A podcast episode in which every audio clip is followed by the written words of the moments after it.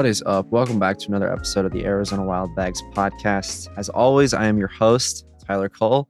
And the only team that Arizona had not beaten in the Pac 12 is no more the Stanford Cardinal. Hope to have a good trip home because let's just go right into it. In this one, Arizona actually made it a huge point to get the front court going early. We saw them go that high low game to Oumar Ballo. We saw Tubelis uh, immediately hit the ground running. And then Cedric Henderson with one of the games of his life.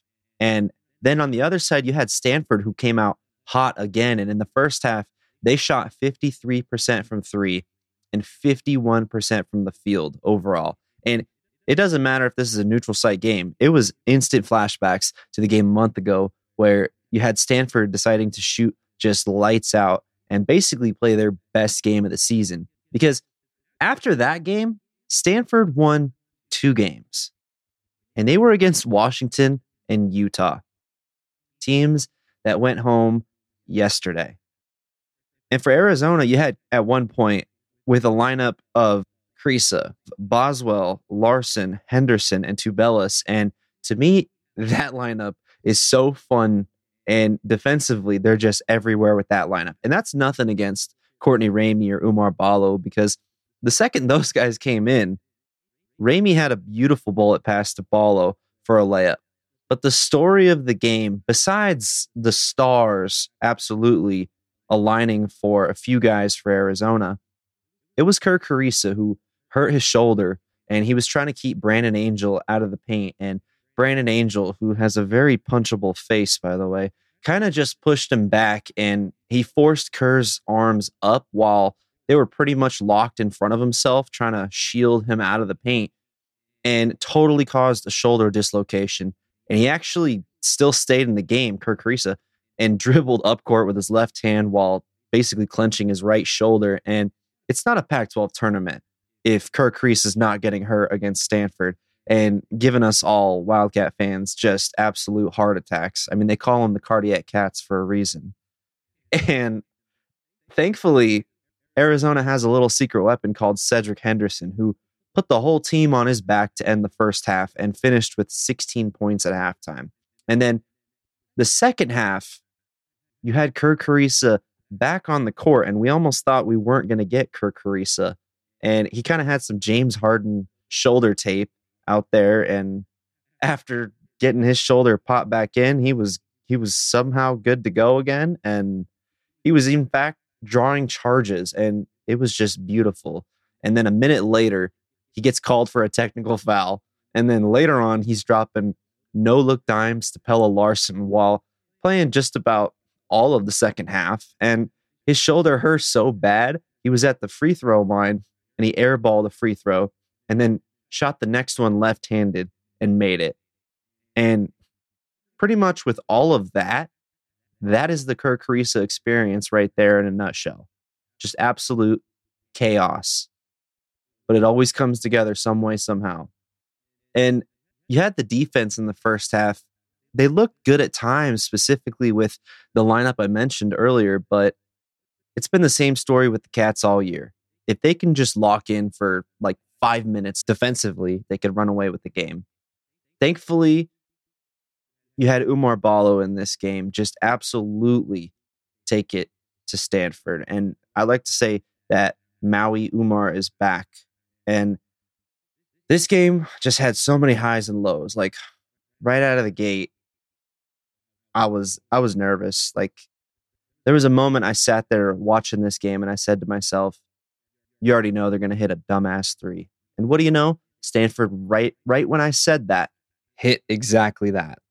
I honestly watched this game wondering is Stanford the perfect size team to give Arizona fits, or does Stanford just have the formula based on their size and shooting ability? And just a shame on Jerod Haase for rising above mediocrity twice this year. I don't care if, if Stanford has, uh, what is it, 12 or 14 wins. It doesn't even matter anymore they don't count. But shame on him for showing up only two times against Arizona. And Arizona basically started to run away with it, though. You had a Ramey three in the second half, a Tubelis layup, and a Ramey and one. And just like that, Arizona had an 8 0 run in under a minute. And you could just really start to feel Arizona just step on Stanford's throat a little bit. And in fact, anytime Arizona needed some breathing room, it was Courtney Ramey who was there to deliver a three point package full of scorpions to Stanford's doorstep. The crazy thing was, if you remember earlier in the season, Cal actually beat this Stanford team by 22 points this season.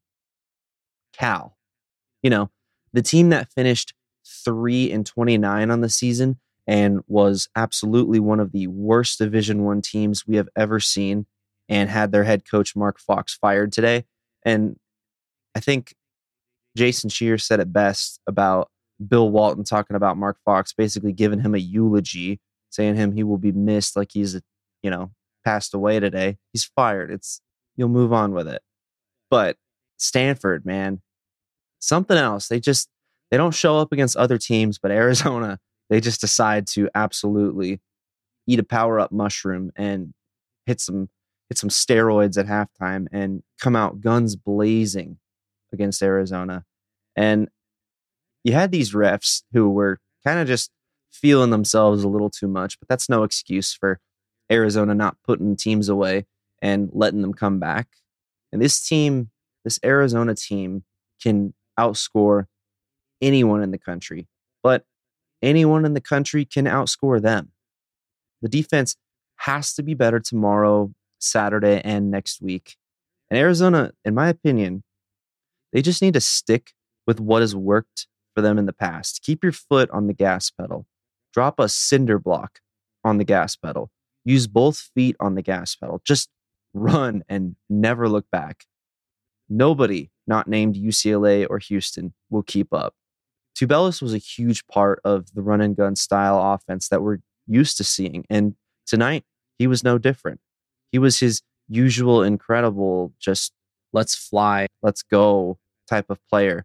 And you had Oumar, who was just back in, like I said, true Maui form with the most points that he has scored since he had that 30 point game in Maui. And then Courtney Ramey was just really nice in this game every time he was there. And then Cedric Henderson, he was incredible. This was his best game of the season. And he said right after the game, this is exactly why I came to play at Arizona for games like this. And games like this are amazing. 23 points on 8 of 13 shooting. And he had three rebounds, three assists. It's the scoring. We'll take that scoring every day. Every time there was a loose ball, he was somehow finding it and getting a nice, clean layup. Cedric Henderson has a game like that every time, we're going to be okay. And especially in a game like tonight where you had Kerr Kriisa go down, so everybody felt the need to step up. Oumar Ballo, 24 points. Cedric Henderson, 23 points. Azuolas Tubelis with 20 points. You had three 20 point scorers. And then you had Courtney Ramey with 15. It felt like he had 20 points. He was just shooting it up every time we needed a score. And everybody just did enough to chip in and kind of make up for the fact that Kerr Kriisa was just injured. And, you know, he came back in the second half. He was playing, but he obviously was not the same player. Um, a lot of people on Twitter didn't even think he was going to play in the rest of this game. And we're hoping he would be ready for next Thursday for the tournament opener or, you know, Friday, whatever game Arizona gets. But to see everybody come together like this and just put away Stanford because this game was close for a while. This was back and forth. They had that 10-0 run that just kind of sealed it away, but that's what scares me is Arizona had that 10-0 run and then Stanford was able to come back. And Stanford is not a great team, but the desperate teams show up against Arizona and give them their best effort. And you know what? Props to Arizona, man. One game at a time. So I thought it was hilarious too after the game you had Oumar Ballo just absolutely destroying Stanford on and off the court because after the game, he said, I hope they can go home, relax, study some science. Like just an absolute savage with that comment. And in this game, It was the most points Arizona has scored in the tournament since 2017. And Arizona has not lost consecutive games in Tommy Lloyd's two seasons. And he also passed Bill Guthridge finally for the most wins in their first two seasons as a head coach. And who is Arizona going to play?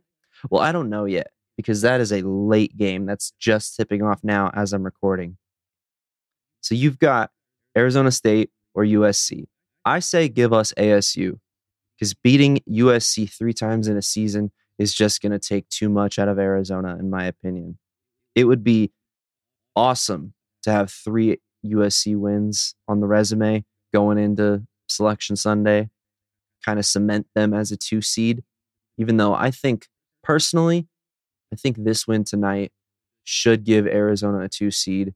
I'll take the revenge against ASU if if that's what it takes because that that shot was just the stupidest shot of all time between Arizona and Arizona State.